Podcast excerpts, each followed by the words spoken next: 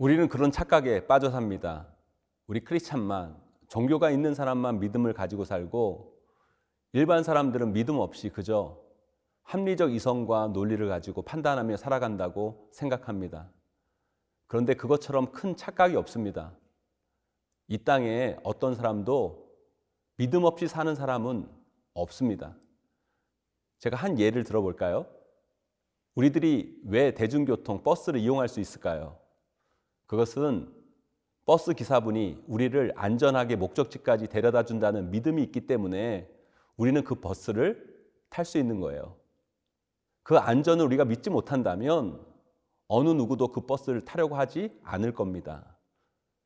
그래서 세상의 모든 사람들도 우리와 같이 믿음이라는 근거 위에서 사는 겁니다. 중요한 건 무엇을 믿느냐, 사람이 정말 신뢰할 만한 것을 믿고 있느냐, 이것이 중요한 거겠죠. 오늘 우리에게 주시는 말씀 읽어보겠습니다. 오늘 말씀은 마태복음 12장 22절에서 37절 말씀입니다.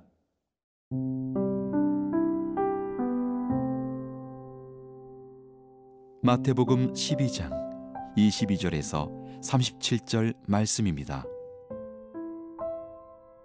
그때에 귀신 들려 눈 멀고 말 못하는 사람을 데리고 왔거늘 예수께서 고쳐주심에 그 말 못하는 사람이 말하며 보게 된지라.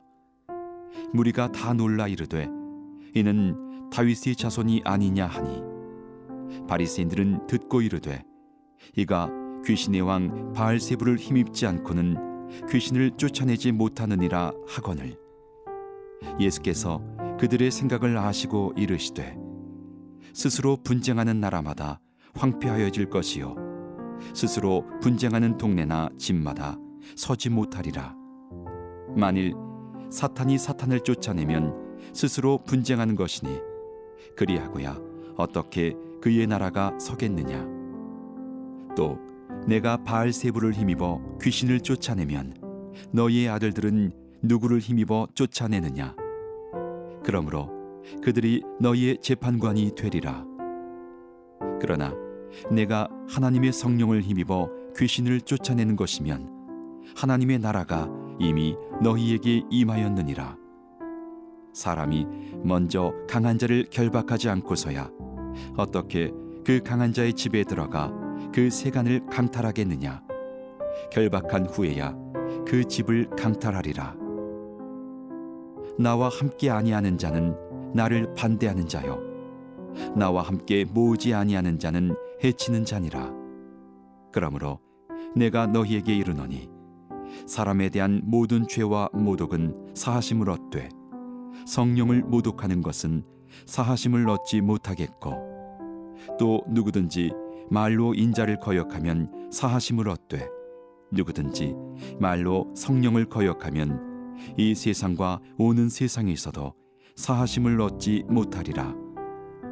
나무도 좋고 열매도 좋다 하든지 나무도 좋지 않고 열매도 좋지 않다 하든지 하라. 그 열매로 나무를 아느니라. 독사의 자식들아, 너희는 악하니 어떻게 선한 말을 할 수 있느냐. 이는 마음에 가득한 것을 입으로 말함이라.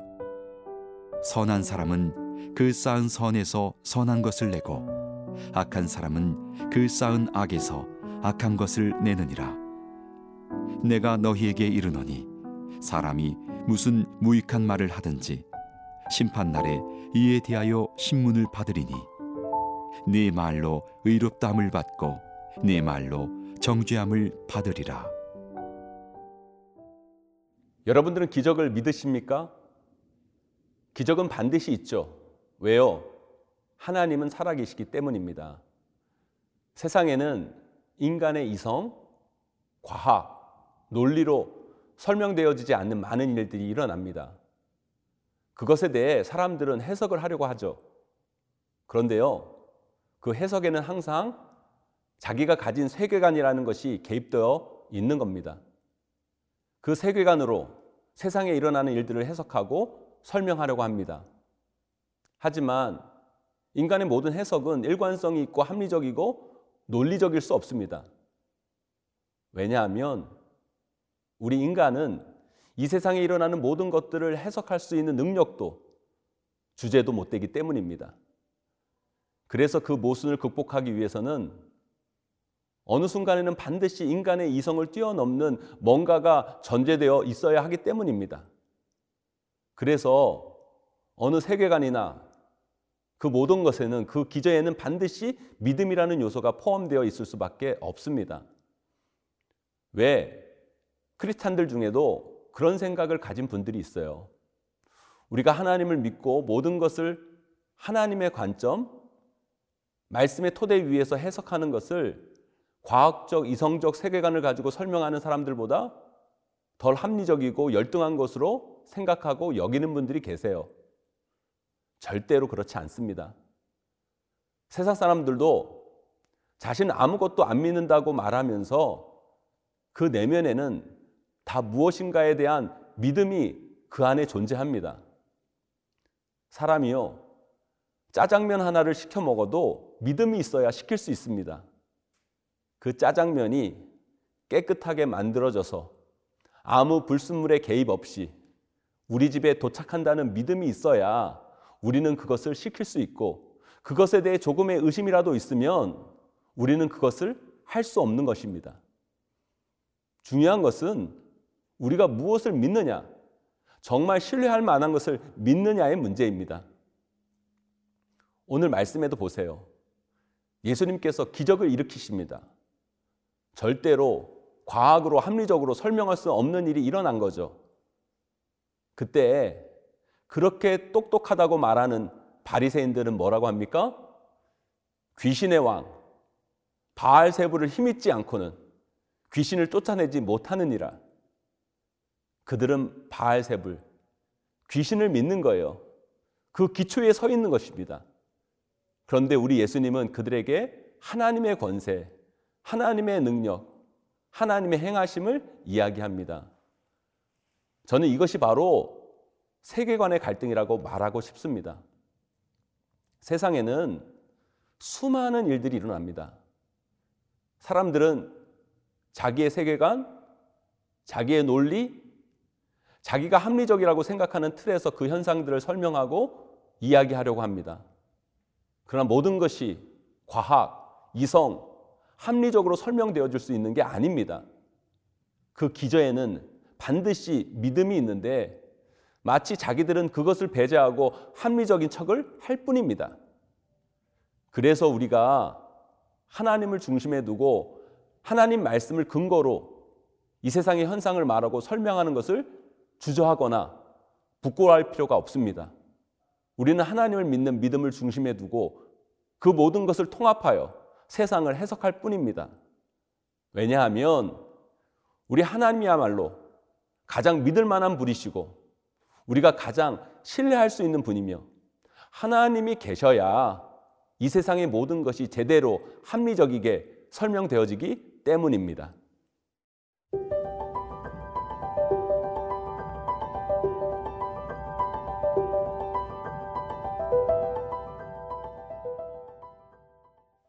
우리가 이렇게 하나님을 중심에 두고 하나님 말씀의 근거로 이 세상을 해석하고 바라보고 설명하면 세상 사람들은 마치 우리를 저급한 사람인 것처럼 열등한 사람으로 취급하며 비하하는 경우가 있습니다.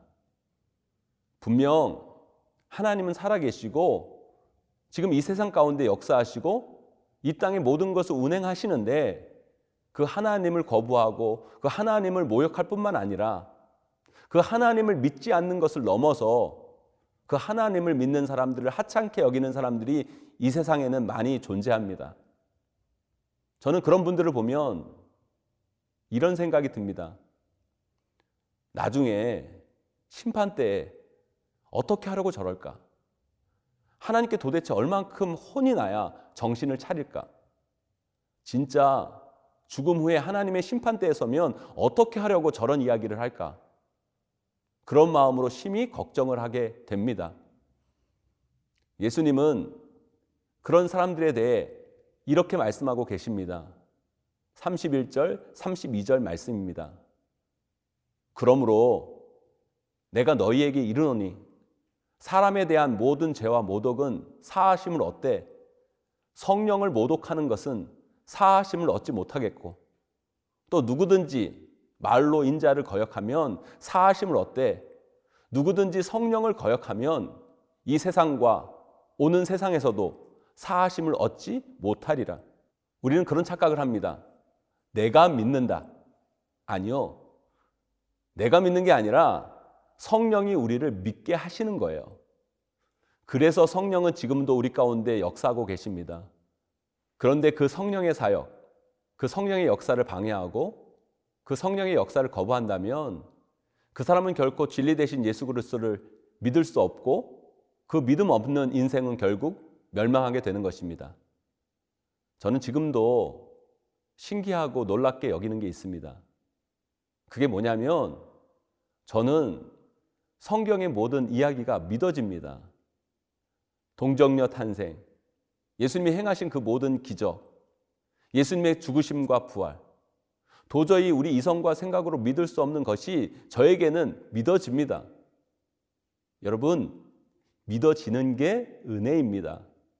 믿어지는 게 복입니다. 왜 우리가 믿을 수 있었습니까? 성령님께서 우리 안에 오셔서 우리 마음을 주장하셔서 우리가 그 모든 것을 믿을 수 있도록 도와주시는 겁니다. 그런데 그 믿음을 주시는 성령님의 사역을 방해한다는 것은 내가 믿지 않고 사람들을 못 믿게 하는 정말 악한 행위이고 그것은 용서받을 수 없는 일이 되고 마는 것입니다. 성령을 모독하고 거역하지 마세요. 그것은 바로 스스로를 파괴하는 것과 같습니다. 사랑하는 여러분, 하나님은 지금도 살아계십니다. 그리고 하나님은 우리 가운데 역사하고 계십니다. 우리는 그 하나님을 믿고 그 하나님 말씀으로 이 세상의 모든 것을 바라보고 해석할 수 있어야 합니다. 그것은 세상 사람들이 생각하는 것처럼 비합리적인 것도 열등한 것도 절대 아닙니다.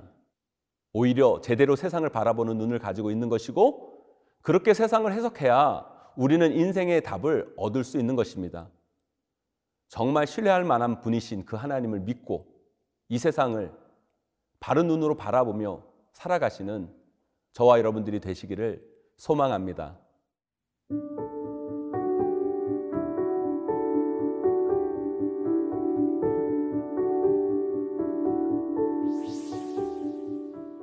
지금도 살아계셔서 우리 가운데 역사하시는 하나님, 우리가 그 하나님을 믿고 그 하나님을 믿는 눈으로 세상을 해석하며 바라보기를 원합니다. 세상의 헛된 속임수에 속지 않게 하시고 우리 인생에서 절대 우리를 실망시키지 않으시고 우리 가운데 살아 역사하시는 그 하나님을 믿고 담대히 나아가는 우리가 되게 하여 주시옵소서. 예수님의 이름으로 기도합니다. 아멘.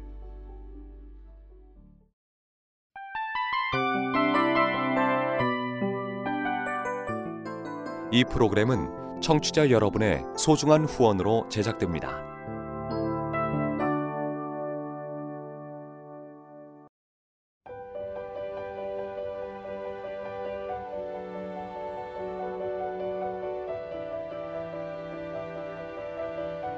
세상에는 수많은 교회들이 있지만 더 깊이 있는 말씀 강해를 찾기 위해 크기로만 교회를 선정하지 않습니다. 보다 좋은 영적 콘텐츠를 더 많이 나누기 위해 방송비를 받지 않습니다. 1년 365일 복음만 전하고 싶어서 우리는 광고를 하지 않습니다. 온누리의 복음을 땅끝까지 CGN TV와 함께 땅끝 선교사가 되어주세요.